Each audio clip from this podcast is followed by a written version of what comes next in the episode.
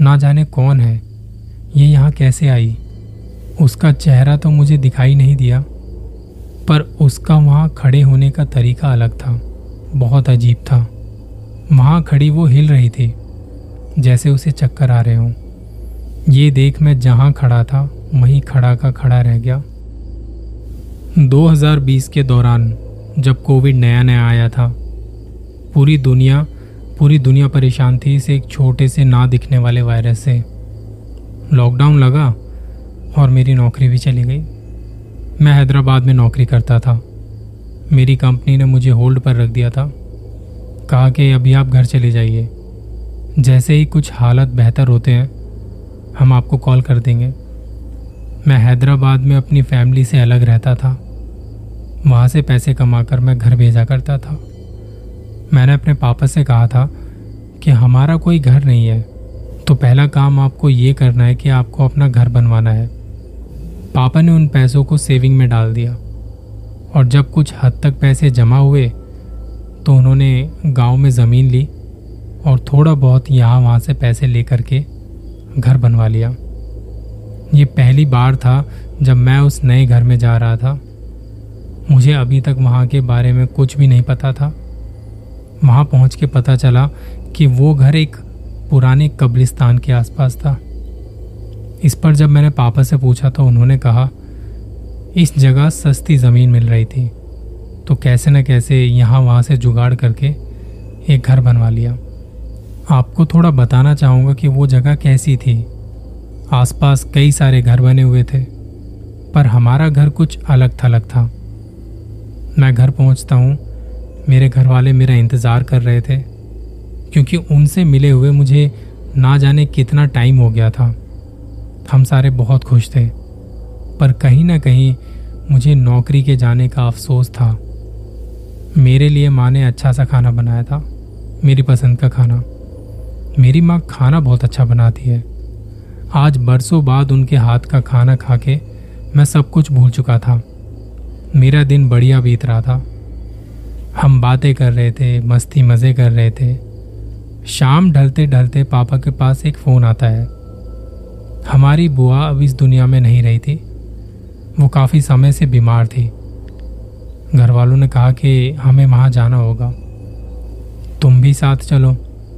मैंने कहा, आप लोग जाइए, मैं बहुत थका हुआ हूँ। मुझे कुछ आराम करना है। पापा ने कहा, ठीक है तो तू आराम कर ले फिर। अगले दिन वो लोग वहाँ के लिए निकल पड़े। मेरी बुआ जहाँ रहती थी, वो गाँव हमारे यहाँ से काफ़ी दूर था। पहला दिन तो मेरा आराम करते करते निकल गया। घर वाले भी साथ थे तो मुझे वहाँ पे ऐसा कुछ नहीं लगा, जो अब होने वाला था। वो खौफनाक रात मैं कभी नहीं भूल सकता। अगली रात जो अब मुझे अकेले काटनी थी, सारे दिन मैं सोता रहा। रात को नींद नहीं आके दे रही थी। मैं एक कमरे में बैठा रील्स वगैरह देख रहा था न्यूज़ पढ़ रहा था, कि इतने में लाइट भी चली गई। हमारे घर में अभी तक लाइट के इंतज़ाम ठीक से नहीं थे तो पापा ने किसी और के घर से लाइट का कनेक्शन लिया हुआ था। ये थोड़ा पिछड़ा हुआ इलाका है। यहाँ तक सरकारी योजनाएँ पहुँचने में अभी टाइम लगेगा। मैंने एक बात जो आपको शायद नहीं बताई, हमारे घर की एक दीवार कब्रिस्तान के साथ मिली हुई थी। ऐसे में मैं जब अकेला बैठा था, लाइट भी नहीं थी। ये बात मेरे अंदर खौफ पैदा करने के लिए काफ़ी थी। यहाँ घर की खिड़की से देख लो या फिर छत पे जाके देख लो। दूर दूर तक कब्रें ही कब्रें नज़र आए वो घर ऐसी जगह था। लाइट जाने के बाद मुझे गर्मी लगने लगी। मैंने उठकर कमरे की खिड़की खोली, ताकि थोड़ी हवा आ जा सके। क्योंकि ऐसी जगह लाइट कब आएगी, कब नहीं, कुछ पता नहीं। खिड़की को खोल के मैं अपने बिस्तर पर ही आके लेट गया। चाँद की हल्की हल्की रोशनी में बाहर कुछ कुछ दिखाई दे रहा था। घर पे अकेला था तो मुझे डर लगने लगा। एक बात आपको भी पता है और मुझे भी, कि मरने के बाद तो इसी मिट्टी में मिल जाना है। पर ना जाने क्यों उस कब्रिस्तान को देखकर मेरी हालत खराब हो रही थी। ऊपर से मैं घर में अकेला। हर बार ज़रूरी नहीं कि आपको भूत या चुड़ैली नज़र आए। कई बार आसपास का माहौल भी ऐसा होता है जो आपके रोंगटे खड़े कर देता है। खौफ का वो मंजर आपकी रूह कपकपा देता है। ये सब शायद काफ़ी नहीं था कि इतने में बारिश भी शुरू हो गई। मुझे गर्मी से कुछ राहत मिली, पर अब माहौल और ज़्यादा डरावना हो गया। मैं खिड़की के पास खड़ा होकर बाहर देख रहा था। वो बारिश, सामने कब्रिस्तान और मैं यहाँ अकेला। मेरे चेहरे पर बाहर खराब मौसम की बिजली चमक रही थी। ऐसे में आपके मन में ख्यालात भी खौफ भरे आने लगते हैं। मैं यहाँ डर इसलिए भी रहा था क्योंकि यहाँ की आदत मुझे थी नहीं।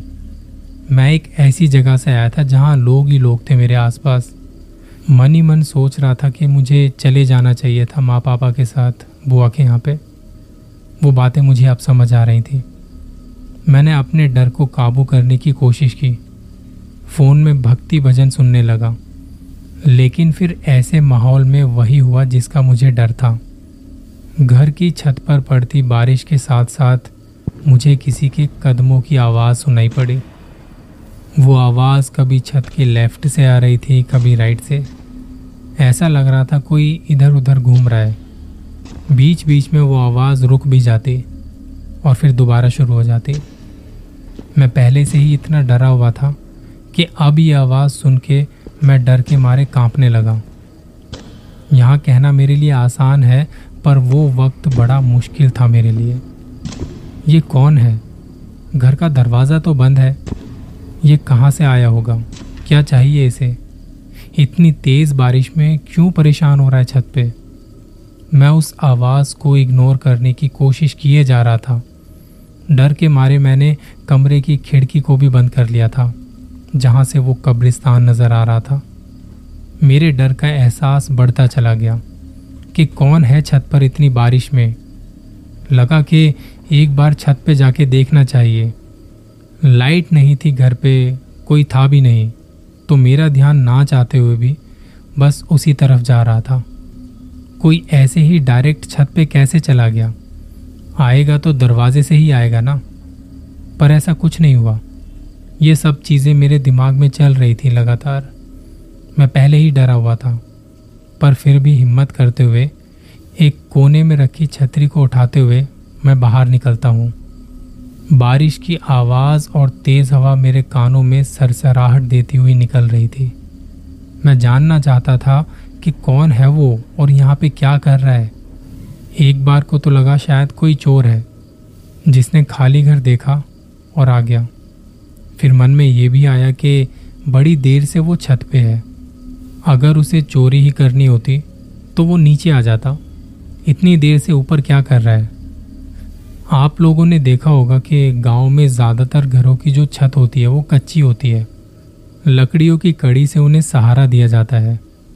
वो छत पक्की नहीं थी, इसलिए वो आवाज़ कुछ ज़्यादा ही महसूस हो रही थी मुझे। मैं छतरी उठाए, सीढ़ियों की तरफ़ बढ़ा। जैसे ही पहला कदम मैंने सीढ़ी पर रखा तो सोचा कि एक बार देखूँ कि क्या पता वो मेरी तरफ़ आ रहा हो। मैंने ऊपर छत की तरफ़ देखा। वहाँ आसमान में चमकती हुई बिजली में मुझे कोई नज़र नहीं आया। मैं ऊपर वाले को याद करता हुआ, सीढ़ियाँ चढ़ता हुआ जा रहा था। मैंने अभी आधी सीढ़ियाँ चढ़ी ही थी कि मुझे ऊपर छत का कुछ हिस्सा नज़र आना शुरू हुआ। मैंने नज़रें यहाँ वहाँ दौड़ाई। बारिश की चमकती हुई बिजली में मैंने देखा कि एक औरत जिसकी पीठ मेरी तरफ़ थी, वो वहाँ खड़ी उस कब्रिस्तान की तरफ़ देख रही है। उसे वहाँ देखते ही मेरा दिल बाहर आने को था। वो बहुत ज़ोर ज़ोर से धड़क रहा था। ना जाने कौन है ये यहाँ कैसे आई? उसका चेहरा तो मुझे दिखाई नहीं दिया, पर उसका वहाँ खड़े होने का तरीका अलग था, बहुत अजीब था। वहाँ खड़ी वो हिल रही थी, जैसे उसे चक्कर आ रहे हों। ये देख मैं जहाँ खड़ा था, वहीं खड़ा का खड़ा रह गया। ना मुझसे नीचे आया गया, और ऊपर जाने की तो मेरी हिम्मत थी नहीं अब। डर का वो आलम तो मैं बयां भी नहीं कर सकता। मुझे लग रहा था कि मेरे साथ कुछ गलत होने वाला है। मैंने हिम्मत की और दबे पाँव में वापस नीचे उतरा। आके अपने बिस्तर पर लेट गया। सारे दरवाजे बंद कर लिए, खिड़की बंद कर ली। मुझे ये था कि वो जो भी है, कहीं नीचे मेरे कमरे में ना आ जाए। मैं बस चुपचाप अपने कमरे में लेटा हुआ हूँ। बाहर बादलों की गरज और वो तेज़ बारिश। मैं इंतज़ार में था कि कब लाइट आए। कब घर वाले आए, कब जल्दी से सुबह हो जाए। इतने में दोबारा से वही कदमों की आवाज़ आने लगी। अब क्योंकि मैंने उस औरत को देख लिया था तो बस यही सोच रहा था कि कब ये आवाज़ थमे, कब वो छत से जाए। ना जाने वो कौन है, उसे क्या चाहिए। हालाँकि मैंने उसे अभी तक सामने से देखा नहीं था। मुझे बस उसकी पीठ ही दिखाई दी थी। अब वो सवाल मुझे परेशान करने लगे। मैंने खुद को संभालते हुए हिम्मत जुटाई और फैसला किया कि छत पर जाके देखता हूँ। पूछूँ तो सही कौन हो तुम और यहाँ पे क्या कर रही हो? क्या चाहिए तुम्हें? मैं खुद से कह रहा था कि मुझे नहीं डरना चाहिए। खामा खा मैं कुछ ज़्यादा ही डर रहा हूँ। घर मेरा है, मुझे जाके देखना चाहिए। हिम्मत करके मैं वापस ऊपर सीढ़ियों की तरफ़ बढ़ता हूँ। मेरी छतरी पर गिरती बारिश की वजह से आवाज़ बहुत हो रही थी। बहुत धीरे धीरे मैं ऊपर की तरफ़ जाता हूँ। जैसे ही मैं छत पर पहला कदम रखता हूँ तो उस वक्त मेरे साथ वो हुआ जब मुझे लगा कि ये मेरी आखिरी रात है। मेरे दिल की धड़कनें बढ़ चुकी थी। मैं क्या देखता हूँ? छत पर जाते ही मेरी छतरी पर पड़ती बारिश की आवाज़ से वो मेरी तरफ़ पलट के देखती है और मैं उसे देखता रह जाता हूँ। अपनी जगह एक पुतले की तरह जम जाता हूँ। इसके आगे की कहानी अगले भाग में। ख्याल रखिएगा।